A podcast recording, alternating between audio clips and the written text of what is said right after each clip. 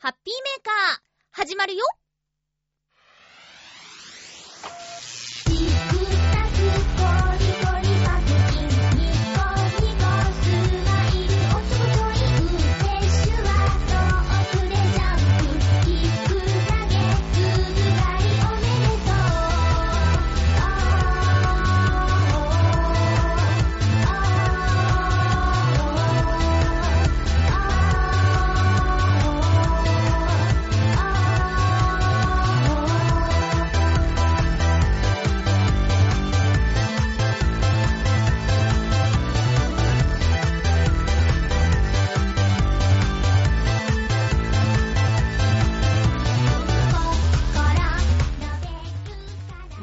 6日、まゆちょのハッピーメーカー。この番組は、ハッピーな時間を一緒に過ごしましょうというコンセプトのもと、ちょあへよ .com のサポートでお届けしております。5月6日、カレンダーで赤い日の最後、ゴールデンウィークの最後という人も多いんじゃないでしょうか。5月6日、何の日かなーって見てみたら、振り替え休日って書いてありました。前日5月5日は子供の日、5月4日、緑の日日曜日。この日曜日の振り替えが、5日子供の日で、その振り替えの6日が振り替え休日なの？サービスしすぎじゃないかななんてね、赤い日が関係なく、働いている人からすれば、そんな感想を持ってしまうんじゃないかな、なんて思っておりますが、ハッピーメーカー今日も最後まで1時間よろしくお願いいたします。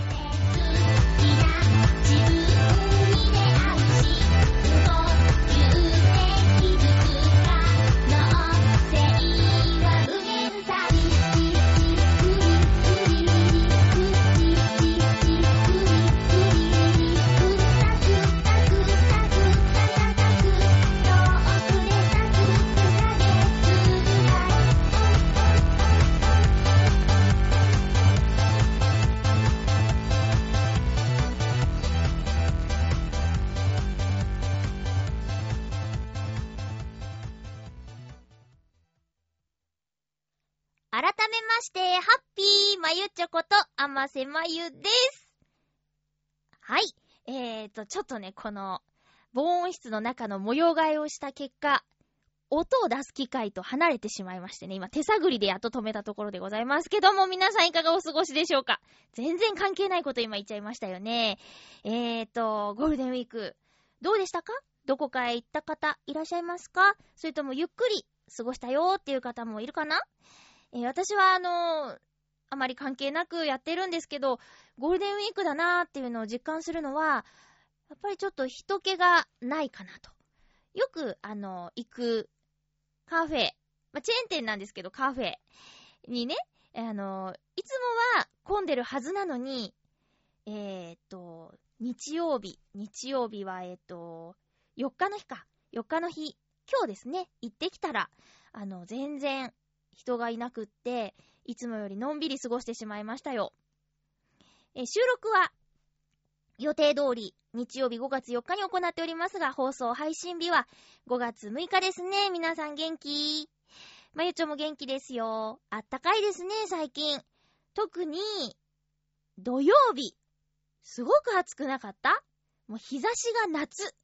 朝の日差しがね、ガンガン差し込んできて、夏の日差しだねーなんてね、えー一緒に働いているおじちゃんと言ってたんですけど、もう今からこんな暑さで夏を乗り切れるのかと、毎年この時期になると不安になります。おそらくなんですが、1年ぐらい前のハッピーメーカーを聞けば、えー同じような話をしていると思います。1年って早いですね。日々が過ぎるのは本当に早いなと感じております。えー、今週はですね、まあ、個人的な話。まあ、ハッピーメーカーのほとんどが個人的な話なんですけど、えーと、5日間アルバイトするところ、6日間働いたので、お休みはたった1日だったんですけどね、そのお休みも無駄にはすることないように、無駄にすることないように、いろいろと動き回ってきたので、話したいことはたくさんありますよ。えーとね、まず、お話ししたいのは、えーこの番組でも2週にわたって告知させていただきました、ザレゴトさんの公演を見に行ってきました。罪と蜂蜜というお芝居ですね。この番組にもゲストに、ゲストで出演してくださったコーダミリちゃんも出演しています。えー、ザレゴトさん第8回公演。おー、そうか。私はこの中で、今回含めて3回しか見たことないので、その過去5回、あともう5回の公演がとても気になるところです。それぐらい今回もハートウォーミングであったかくて、えー、面白くて、あとポップな感じのお芝居でした。この番組を聞いている方で見に行った方いるかな？え、ハッピーメーカーを聞いて見に行ったよっていう方が現れてくれると嬉しいんですけどね、告知冥利に尽きると言いますか。えー、今回は、あのー、なんと、罪と蜂蜜のチラシに、あチラシ、当日配られるパンフレットに、えー、協力、スペシャルサンクス、スペシャルサンクスのところに、チョアヘヨ .com と、私、甘瀬まゆの名前を入れてくださってて、びっくりしました。ありがとうございます。えー、チョアヘヨのね、チラシを入れてくださったので、サンクスなのはこっちのセリフじゃーというところなんですけども、ありがとうございます。えー、ね、見に行った方は、チラシもゲットできたかな？今回は、そうですね、えー、っと、いろんな場所？場所のお話です。その場所でどんな風に人と関わっていくかというようなことを、えー、明るくポップに優しく描かれた、えー、お芝居になってました。もうね、だいたいレギュラーメンバーと化している出演者の皆さんのことはわかるようになってきましたよ。うん。コーダさんはもちろんのことなんですけどね、えー、市川さんとか、あと、クワバラさん？クワハラさん？クワバラさんとかね、あの、よく拝見するなという感じです。うん。あと、藤本さんも、えー、もう覚えました。よくお脱ぎになるなという 感じですけども。で、特にね、えっとね、えー、葵ちゃんの役をやっていた、楓さんが、ものすごく可愛い声ですね。髪型も可愛かったし、お顔もちっちゃいって。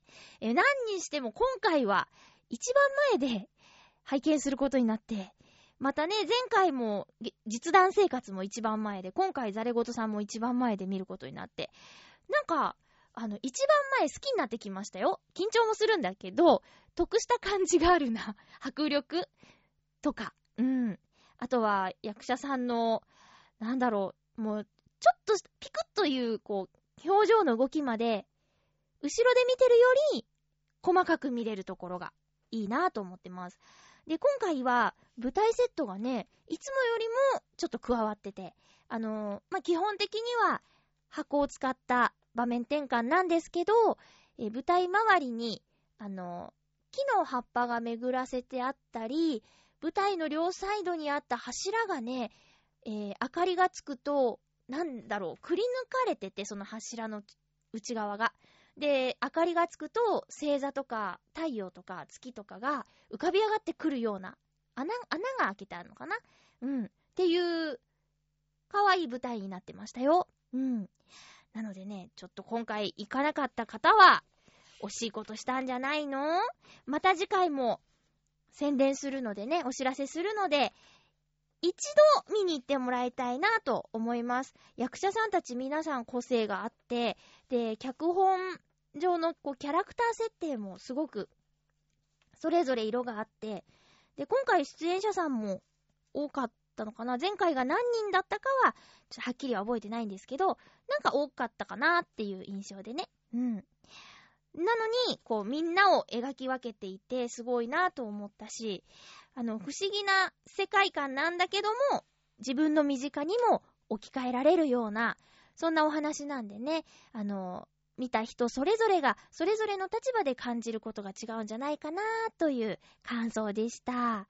いやね、衣装が毎回可愛いなと思うの。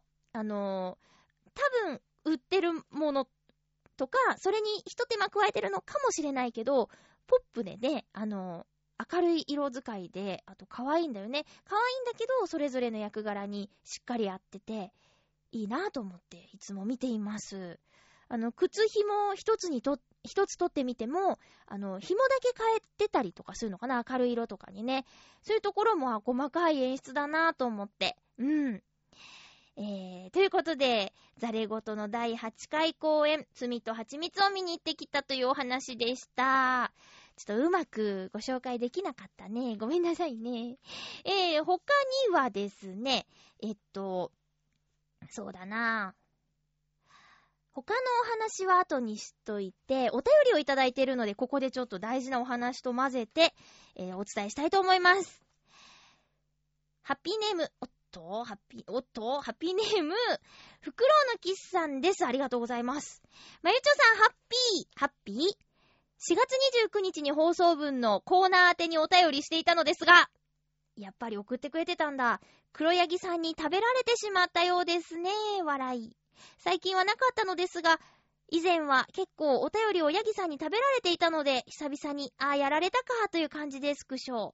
ただ私としては自分の話よりも他のリスナーさんの話を聞く方が好きなので、いつも通り十分満足できましたけど、笑い。それでは。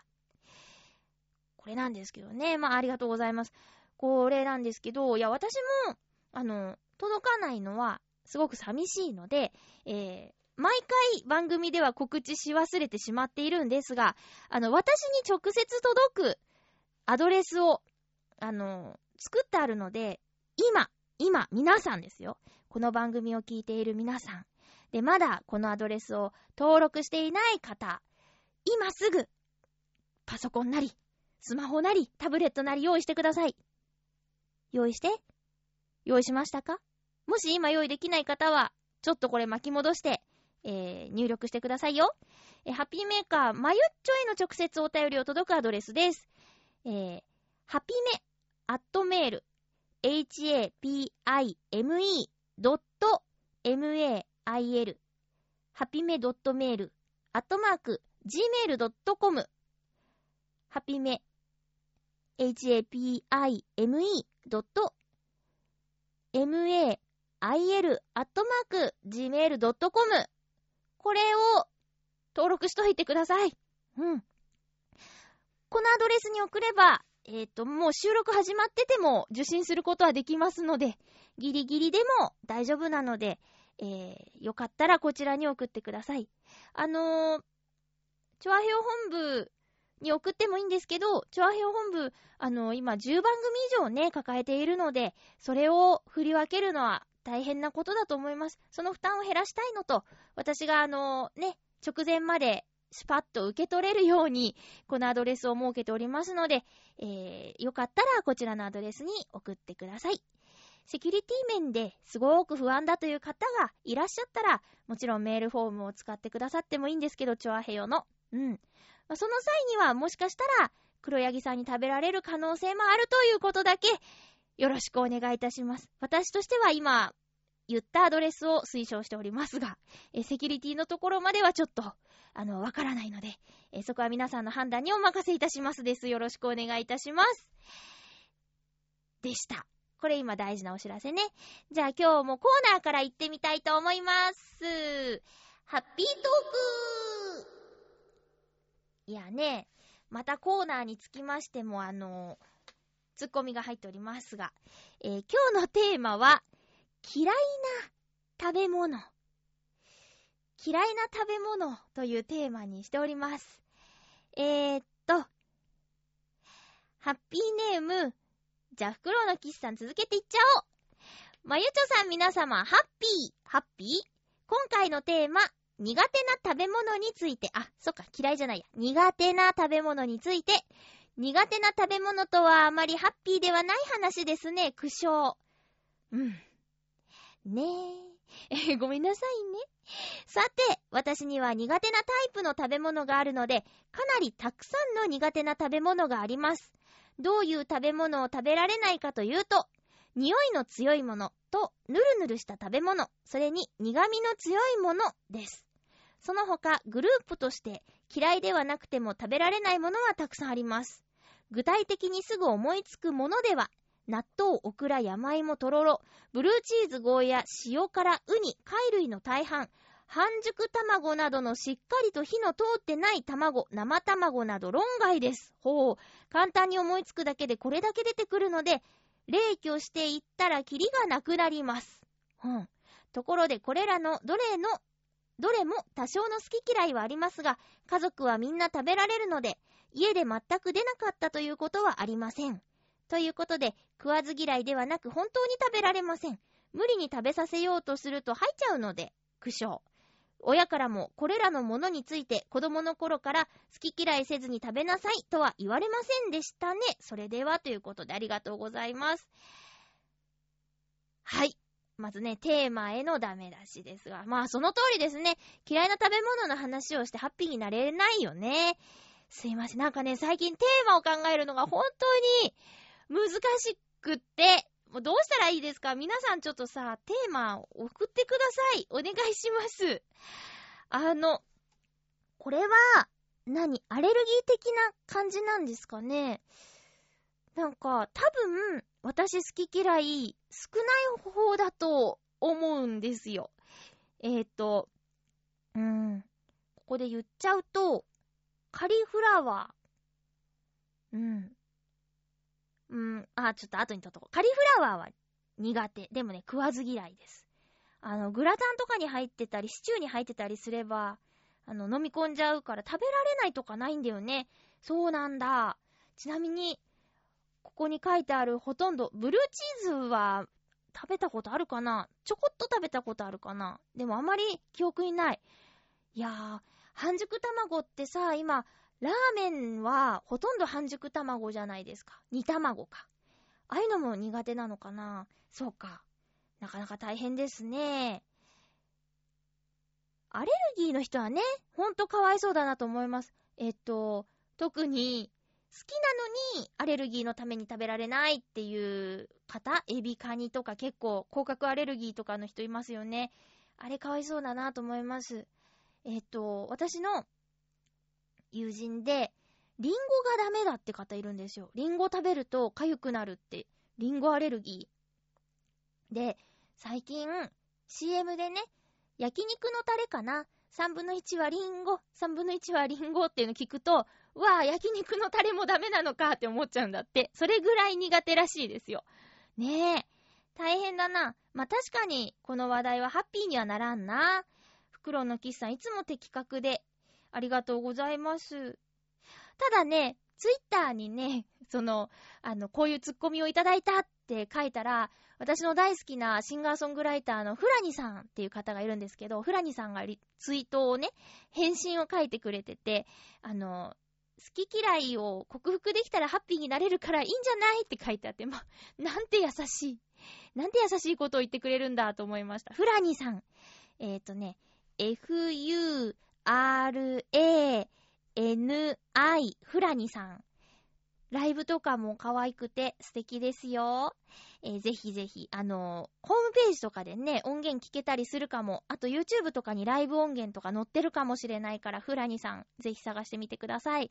一緒に、ノートノーツ時代に、四谷テーマドコンフォートで、えー、対バンしたこともあるんですよ。すごく緊張したんだ。憧れの人とさ、同じ日に同じ時間にライブに出るなんて、もう本当に。その日は、バイオリニストのエミューさんも一緒だったんで、なんて豪華な、えー、日だ、日なんだろうって思いました。45分間だったかな初めて30分以上歌ったんですけど、バテバテなっちゃいましたね。桑田圭介さんはなんて体力のある人なんだとか思いながら、あ、ちょっと話飛びましたね。フクロウのキスさんどうもありがとうございます。すいませんでした、本当に。あのー、続きまして、ハッピーネーム、えーと、コージーアットワークさん、ありがとうございます。まゆちょハッピー、ハッピー？ダメな食材はサバです。お魚だ。ええー、昔は好きな魚でした。ダメになったのは高校2年の夏休みです。体育会のリーダーゼミに参加した後、海沿いの店で食べたサバ定食。今から思えば、おばちゃんが一瞬迷った後、まあいいかという感じで出した一品を完食し、電車に乗りました。えー、なんか怖い。しばらくして、強烈な、うー、腹痛が襲ってきました。電車は快速であと40分は止まりません。トイレ車両もありません。立ち上がったりしゃがみ込んだり、締めたり緩めたり、体を折ったり伸ばしたり、腹痛には波がありますが、次第に波の間隔は短くなり、ピークはどんどん高くなります。ただでさえ自意識過剰な高校生です。え？万一の場合は、え、窓を開けて飛び降りる覚悟をしながら耐え続けました。そしてついに停車駅に着きました。40分よく頑張ったね。そろりそろりと横歩きでプラットフォームを歩き、トイレを目指して進むと、トイレマークの矢印は、長い上り階段の先を指していました。もちろん、頑張りました。耐え切りました。でも、その結果、私はサベが、サバがダメになってしまったのです。えー、あんな悪魔の魚、私は決して許さないし、認めません。では、魚が悪いんじゃないよ。おばちゃん？おばちゃんがダメなの？あー、でも、そうなの？煮たやつでもダメだったんだ。サバ以外は食べられるってこと？逆に。そっか。なるほどね。いやーさ、なんか、トラウマってやつですか？ね。確かに。でもね、私の友人で、牡蠣にね、当たっちゃったことがあるという人がいるんですけど、それでも牡蠣を食べるという人もいます。いれば、ヨシオンさんみたいに、あの、牡蠣はもう嫌だっていう人もいます。人それぞれね、それでも食べたいか、もうあんな思いをするぐらいなら、食べないっていうか、どちらかですね。お疲れ様でした。サバね、栄養あるからさ、食べられないのはもったいないね。いやいや、ほんとに、これ、40分止まらない電車で、新幹線とかじゃなくて、快速で、って、うーん。どこ？そんなに止まらない電車あるんですね。快速はね、私一度失敗したのは、東京駅から、あの、京葉線だと思って乗ったら、通勤快速、まあ、とにかくなんとか快速で、蘇我まで止まらなかったことあるんですよね。あのー、蘇我まで、た、多分これぐらいあると思うよ。30分、40分ぐらい。うん。舞浜、新浦安通り過ぎて、ぐんぐんぐんぐんぐんぐん海浜幕張りすぎてブーって。ねえ、あれちょっと心細くなりました。一人暮らしを始めて間もない頃で、どこまで行くんだろうこれ止まるのかなみたいな。宇宙に飛び出していったらどうしようぐらいまで思って。しかも立ってたんで結構疲れてて。なのでね、ちょっと電車、あの、春でね、上京してきたよっていう方は、あの、乗り換えとか戸惑うことも多いと思います。いやいや、こっちに10年以上住んでいても、池袋とか苦手です、私。えー、お芝居。ザレゴトさんのお芝居は池袋のシアターグリーン、ベースシアターで行われたんで、池袋で降りたんですけど、やっぱりね、苦手な街、あまり行かないからなんですけどね、あまり行かない街なので、えどうしましょうっていう、え感じなんですけども。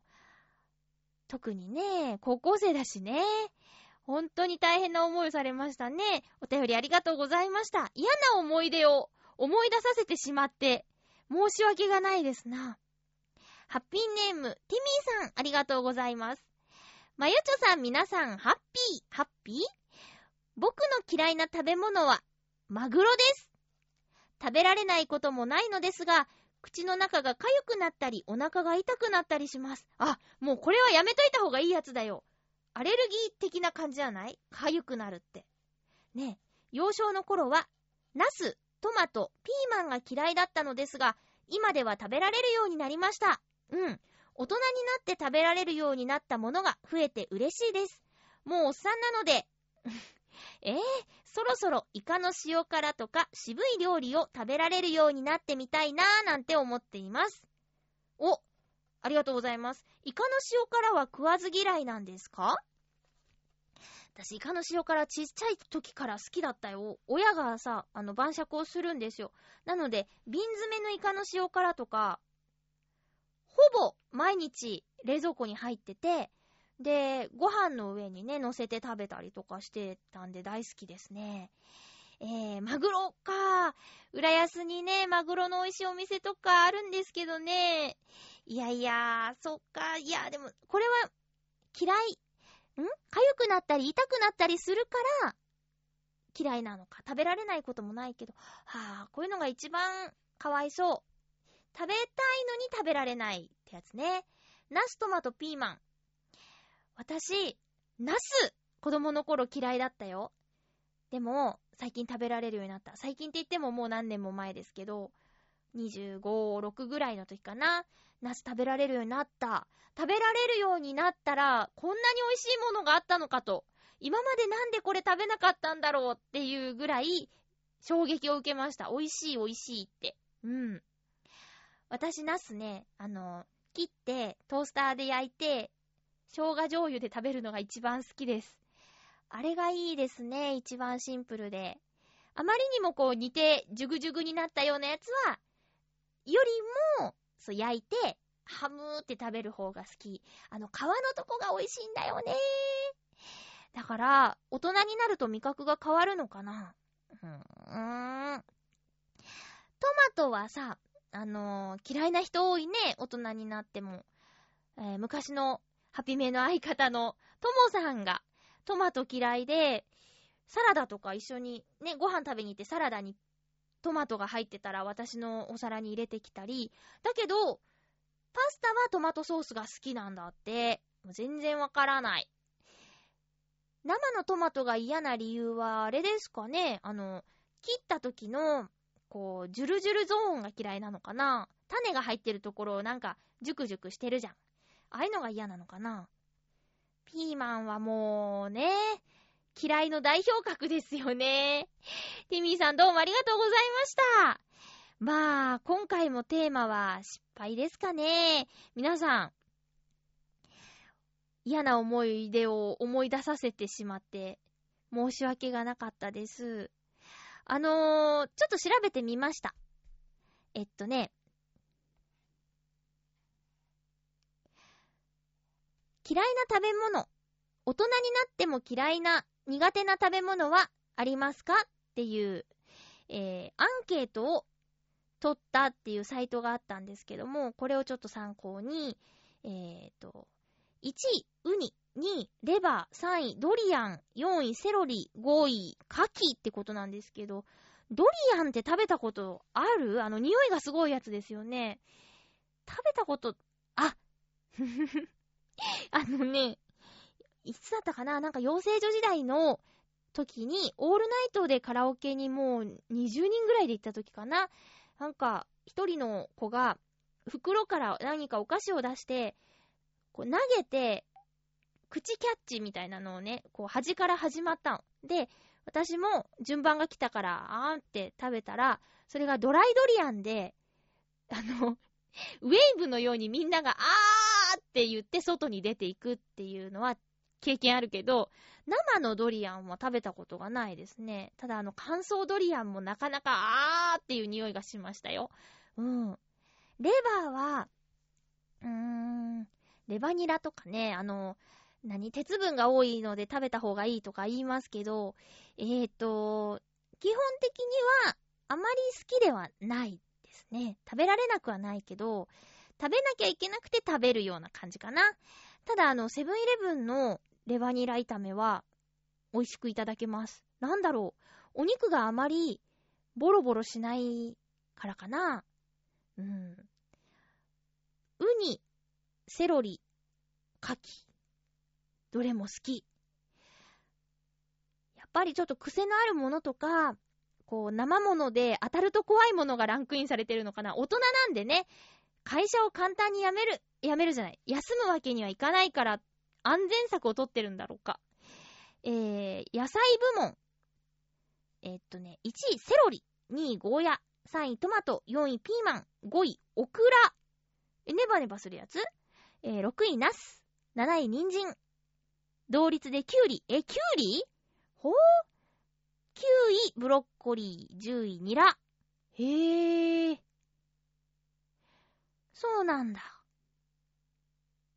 その他、椎茸、グリーンピース、カリフラワー。おカリフラワーね。かぼちゃ、パクチー、ホワイトアスパラガス、モロヘイヤ。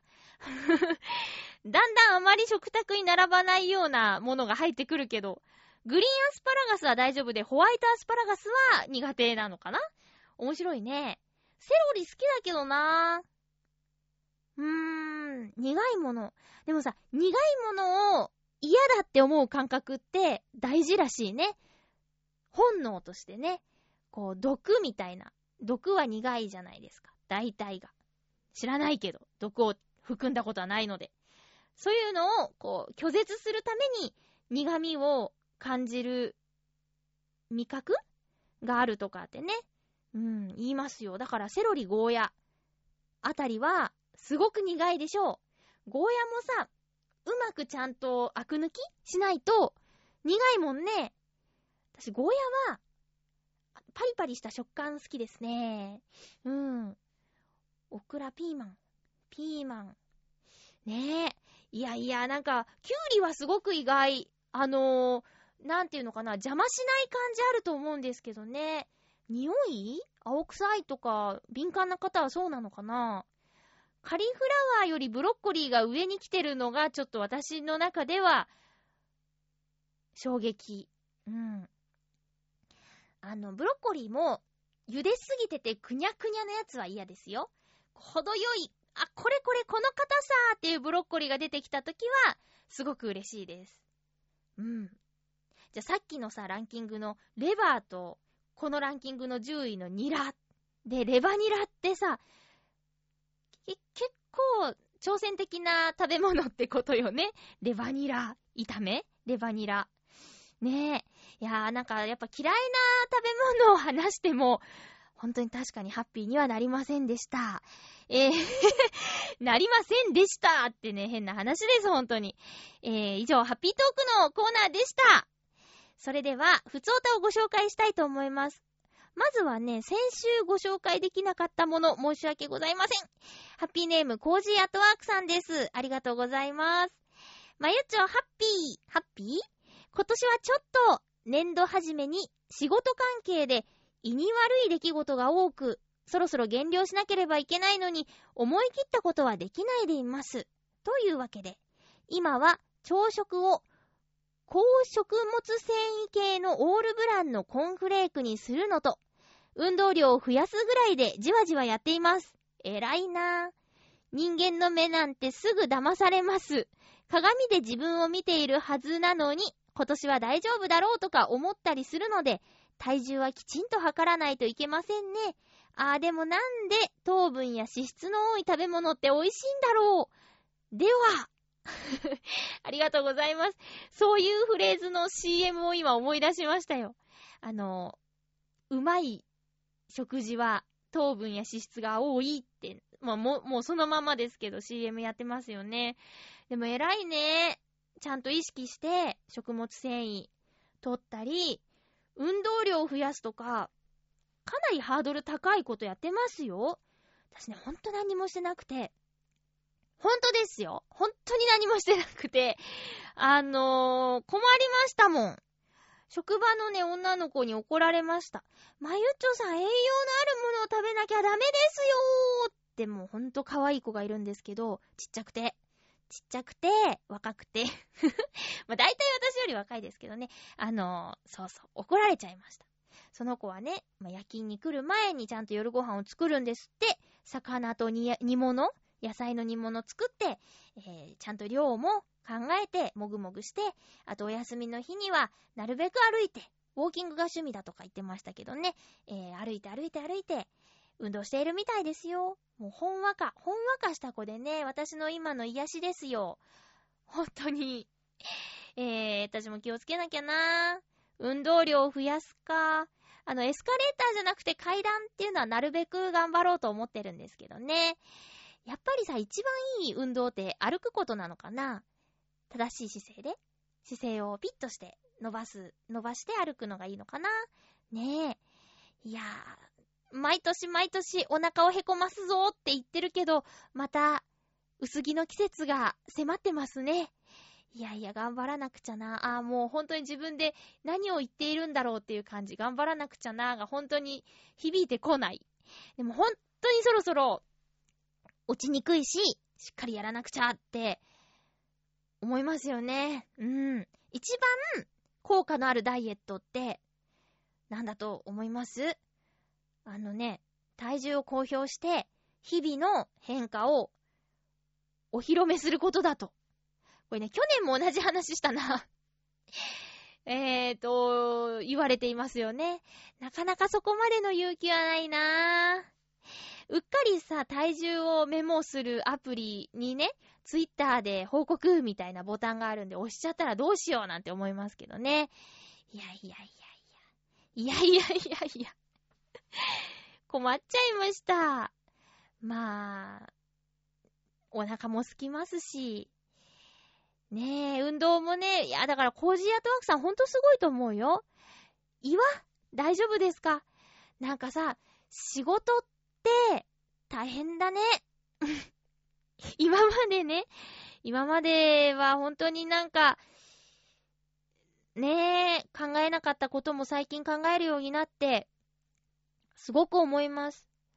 なので、そんな忙しい仕事とか大変な思いをしている中で、ハッピーメーカーに1時間も時間くださってる方がいると思うと、私も頑張って喋らなくちゃとか、いろいろと何かしら、ねえ、み、ためになることというか、聞いてよかったなとか、それはあの、情報としてでも、えー、気持ちの面でもどちらでもいいんですけど、何もない1時間だったなっていうのは本当に失礼な話だななんて思いますよ。うん。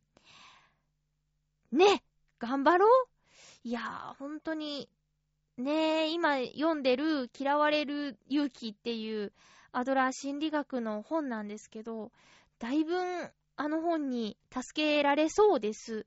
助けてもらえそうな感じします。今の私にね、必要なメンタル的なところの捉え方が、もうありありと書いてあるような、今読みなさいよって感じの本だったのでね、もしも、あの、何か悩み事がある方は、嫌われる勇気、読んでみるといいんじゃないでしょうか。なかなか衝撃的なタイトルですよね。うん。コージアットワークさん、どうもありがとうございました。えー、そんな、なんかね、ちょっと疲れてるんですよ。珍しく。私が疲れてるなんて発言するのも、なかなかないよね。多分。でね、えっ、ー、と、噂の、あれを、もぐもぐごっくんしてきました。えー、スターバックスコーヒーで話題沸騰中、フレッシュバナナチョコレートクリームフラペチーノご存知？このメニュー。すごく話題でね、あの、職場でも飲んだ飲んだなんてね、話があるんですけども。え、なんとこれ、ドリンクですよ。ドリンクで、トールサイズで、610円です。まあ、なんとお高いことでしょう。あ、税抜き価格だって、これにだから8%だよね。ねえ。でね、このフレッシュバナナチョコレートクリームフラペチーノ、長いですけども、フレッシュバナナ丸ごと1本入ったフレッシュな果肉の食感が楽しめるフラペチーノということで、あのー、夜勤明けで、スタバ、浦安駅前のスタバに行って、これくださいって言って、飲んだんですけどね、いや、もうなんか一食分って感じ。多分カロリー的にはそれ以上いっちゃってるかもしれないけど、ただのフラペチーノ、コーヒー味のフラペチーノじゃなくて、えー、バナナが入ってる分、まあ、ちょっと栄養も取れるのかな、みたいなのもありまして。で、この商品は、1日数量限定なので、朝行かないと、あの、人気店舗ではね、飲めなくなっちゃうみたいですよ。なので、お店の方にね、これのために朝早く来店してくださったんですか？って言われてね、そうじゃないんだなーって思って、夜勤明けなんですって言ったら、甘いもの飲んで疲れを癒してくださいねって言いながら渡してくれたんですよ。スターバックスってそういうところがね、いいですよね。接客のなんか、なんていうのかな、心配りというか、一言が的確っていうか、うん。まあ、それは店員さんにもよるのかなその日、私が知り合った店員さんは、すごく気の利いた一言をくれた方で、なんか、ほんわか癒されて、えー、お店でじっくり一人でぼーっとしながら飲みました。あの、特別の専用のちょっと太めのストローで、えー、吸っていくんですけど、あの、バナナの食感ももちろん、あの、チョコレートクッキーなのかな？なんか塊が入ってて、それもヒューって入ってくるので、もぐもぐもぐってして。で、生クリームもたっぷり入ってて、甘くてね、なんか疲れが取れてく感じは確かにしました。これはいつまで販売されるのかな？季節おすすめってことなので、真夏になったら、夏になったら終わっちゃうんだろうか。いつまでっていうのは公式ホームページにもちょっと見当たらないんですけれども、興味のある方はお早めに610円分の幸せは味わうことができます。あ、プラス8%の消費税ね。えなのでぜひ一度、フレッシュバナナチョコレートクリープ、クリーム、あクリームフラペチーノ、あの、飲んでみてはいかがでしょうかおすすめします。もう一個ね、あの、キャラメルバージョンもあるみたいですよ。私は、あの、チョコレートバージョンで飲みましたけどもね。えー、ということで、スターバーの新商品の、ちょっと遅ればせながら感はあるんですけども、お話でした。カラオケの同好会、歌会に参加してきました、先週。えっ、ー、とね、ありのままでを歌おうってことで、えー、行ってきたんですけど、ミッションは、あの、クリアしましたよ。ただなんか、この流行りまくってるタイミングでそのレッド・イット・ゴーありのままでを、えー、何？選曲する勇気っていうのはなかなかいりましたね。おーなんて言われてね。で、しかも、ちょっと高めなので、しっかり歌えるかなーっていう中で、皆さんに背を向けて歌いましたよ。恥ずかしくて。うん。でもまあ、あの、上々です。上々。うん。もう一回、リベンジしたいかなーって思ってるんですけどね。うん。いやいやー、歌会ね、今回はね、初めましての女の子も参加していたんですよ。あのー、夜勤のお仕事先のチームが違う女の子なんですけど、つなげてくれたお兄さんがですね、あのー、彼女は、アニメが好きだ、で、ゲームもするらしいって紹介されててね。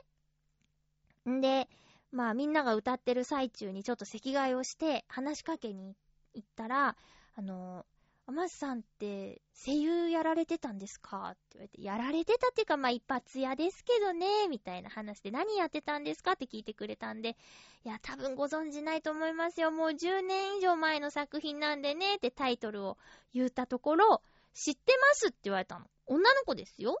えっ、ー、と、20代中頃かな？で、えー、いや、多分それじゃないやつですよって言って、検索かけて、こう画像で見せたら、あ、いやいや、これ知ってますって言うてくださって、過去にね、あの、職場で知り合った方に、北への説明を した際に、知ってますって言った方が初めてだったので、私ね、大興奮しちゃいました。本当って言って。うん。だからもう一回やってみようかなって言ってましたよ。プチブームです、今会社で。プチね、プチ一部でね。えー、なのでね、すごく嬉しかったです。彼女ね、そう、だから若いのに、あの、例えば、なでしこっていう、なんだっけ、なんとか戦艦なでしこっていうアニメのオープニングとか歌ったりとか、あと、ガンダムが好きで、ガンダムの主題歌とかも歌ってたりとか、ね、アニメソングいろいろと、えー、歌ってました。歌会はあの、選曲を気にしない集まりということでやってるので、まあでも中でもね、あの、知ってるっていう、その趣味思考が同じ人がいれば、なお楽しいよねっていうことで、えー、主催者のお兄さんがまたガンダム大好きなんですよ。だから今回その女の子を呼んだみたいなんですけどね。うん、楽しかったです。いろいろと出会いがあって、輪が広がってって、で、つながりは歌うことが好きっていうことなので、あの、どんどん楽しい回になってるなと思います。ただね、限られた時間、例えば2時間なり3時間なりなので、あまり増やしすぎると歌えないってことで、マックス5人で今やってますけどね、えー、ある意味同好会ですよ。うん。そして、そしてそしてなんですけど、焼肉にも行ってきました。もう、お休みが一日だったけども、これはいろいろ行かなきゃと思って焼肉行ってきました。あの、私が最近よく行く行徳にある栄という焼肉屋さんなんですけど、今回は44歳のお兄さんと、35歳になるおばちゃんと、21と23。お父さんお母さん、娘息子みたいな感じかな。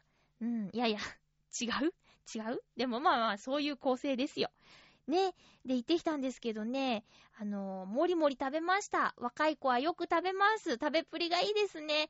お酒も飲むし、ライスも頼むし、肉もバンバン食べるしね。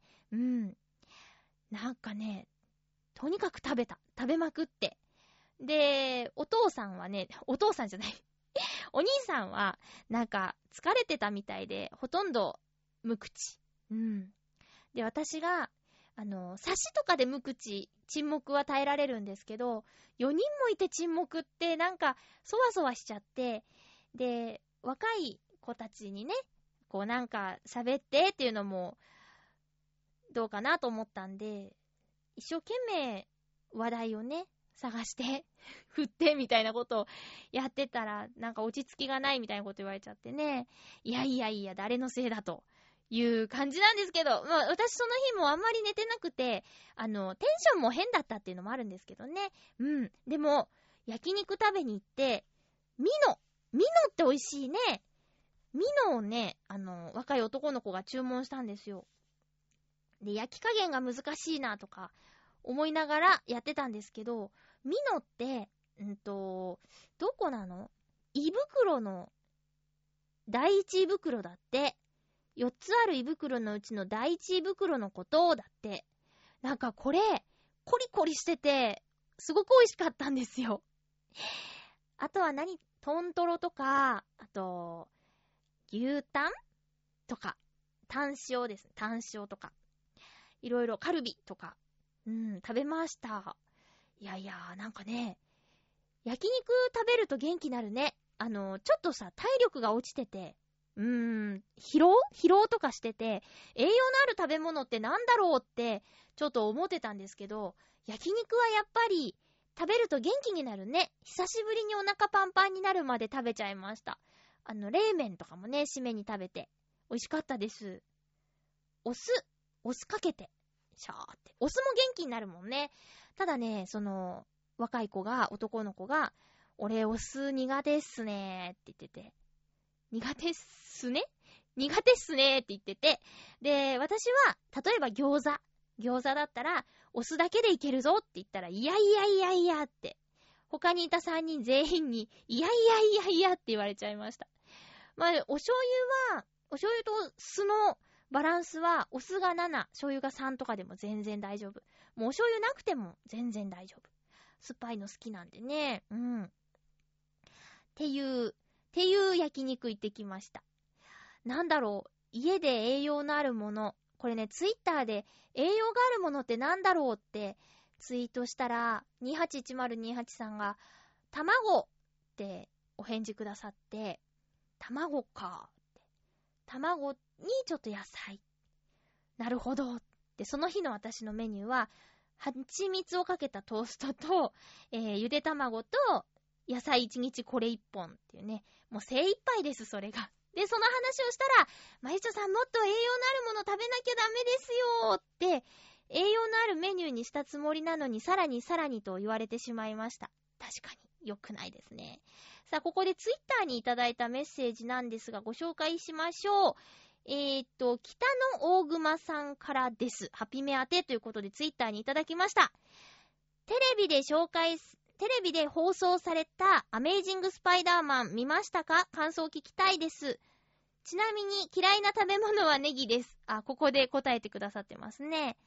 えーと、ネギ、ネギ、ネギは、ネギは、そうか。ネギはね、私は、鍋に入ってるような、あの、大きく切ったネギは、苦手ですね。なんか、あと、ネギマのネギとか、な、なんだろう、おっきいネギ、刻みネギは、問題なく食べられるんですけど、おっきいネギは、前ね、恥ずかしいことがあってから苦手になったのかな。あの、噛んだら、ピュンってこう、内側がこう飛んじゃって、おっとっとみたいな。あれなんか、ボーンって出ていかない？うまいこと噛まないと。あれでちょっと何の場だったか忘れたけど、キャー恥ずかしいってなっちゃってから、苦手かな 大した理由じゃないし、食べられないとかじゃないんですけどね。えー、あと、なんだ？アメイジングスパイダーマン？まだ見てない。今週見たテレビはね、最後から2番目の恋ぐらいですね。あのドラマ大好きで。そう、まだそう見てないんですよ。ごめんなさい。あの、うん。どんどんハードディスクに溜まってます。毎週録画、予約録画している番組とかがどんどんどんどん溜まっちゃって。困ったなぁ。見たい映画もあるんですけどね。えー、テルマエロマエも結局見に行けてなくて、1日に行こうかなと思ったんですけど、ゴールデンウィークであり映画の日じゃないかと思って、やめてしまいました。だから、なんかバタバタしてた割に色々行ったりしてるのは、テレビとか見てないからかなとも思います。えー、っと、北野ぐまさんありがとうございました。どうですか？ほあのー、見ましたか？北の大熊さんは、アメイジングスパイダーマンと2、映画館でね、よく行ってらっしゃるから、感想か。うん、そう、見たら言います。見たら言いますね。いや、5月は晴天の霹靂もあるし、大泉洋さんが出るね。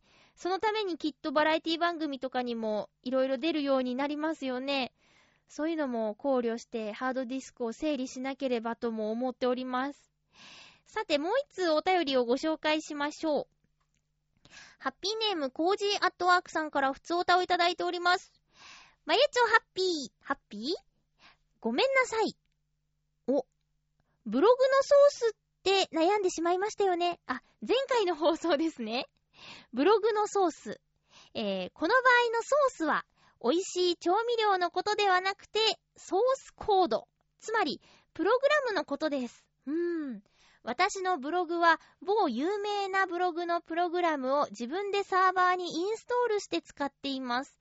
しかし、写真中心のブログとしては使いづらいところもあったので、ちょこちょこプログラムを手直ししています。まあ、なんていう高度なことを。結果として元のプログラムとデータの形が変わって互換性がなくなってしまったために、アップデートが公開されてもそのまま使うことができず、その度にちょこちょこ手直しする羽目になっています。この作業結構ハマるんですよね。では、ということでありがとうございます。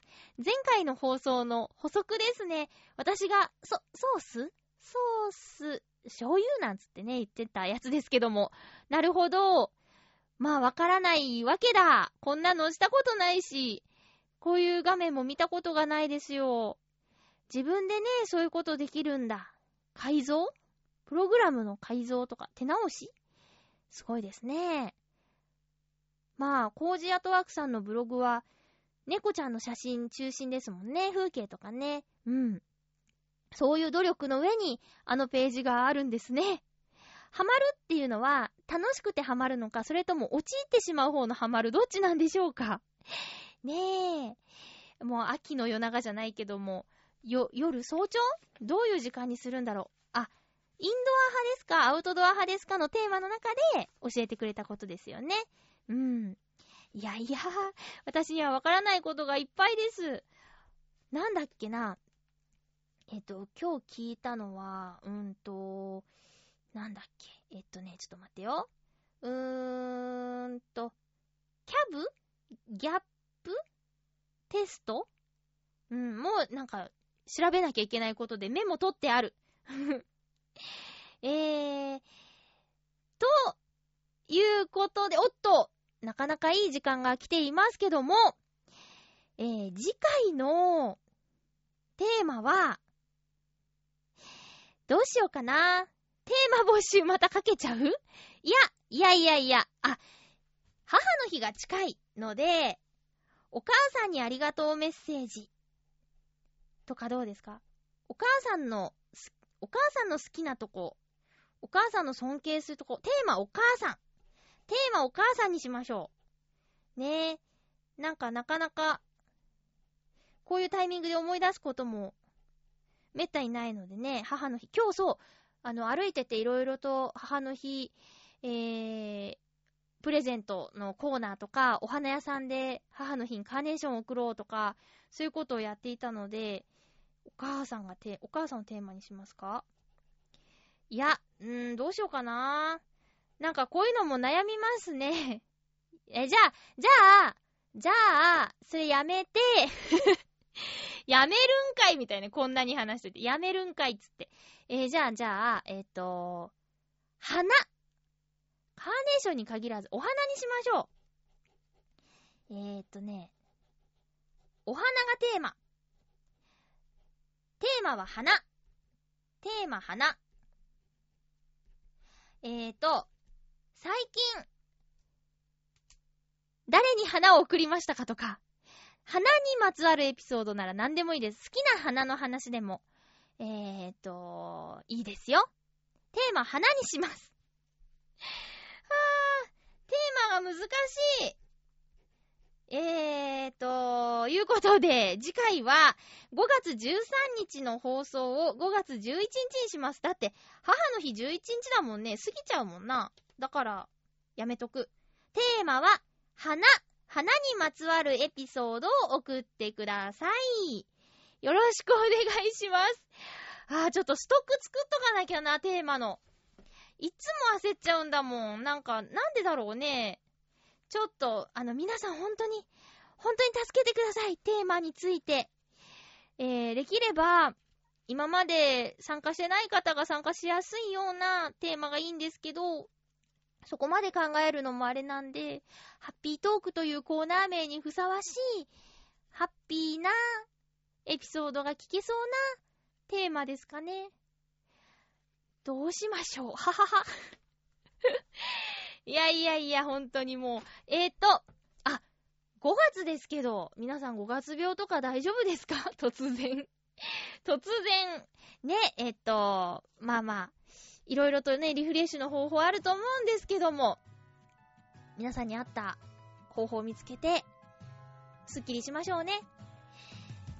やっぱり私はこの防音室の中で、歌ったりすること、あとは、何か音読したりとかしています。楽器もね、あ、ゆこちゃんがウクレレ始めたんだって？ネバーギブアップルより。私も、いつかゆこちゃんとコラボレーションで弾けるように頑張らないといけないですね。お相手は、まゆちょこと、あませまゆでした。また来週、ハッピーな時間を一緒に過ごしましょうハッピー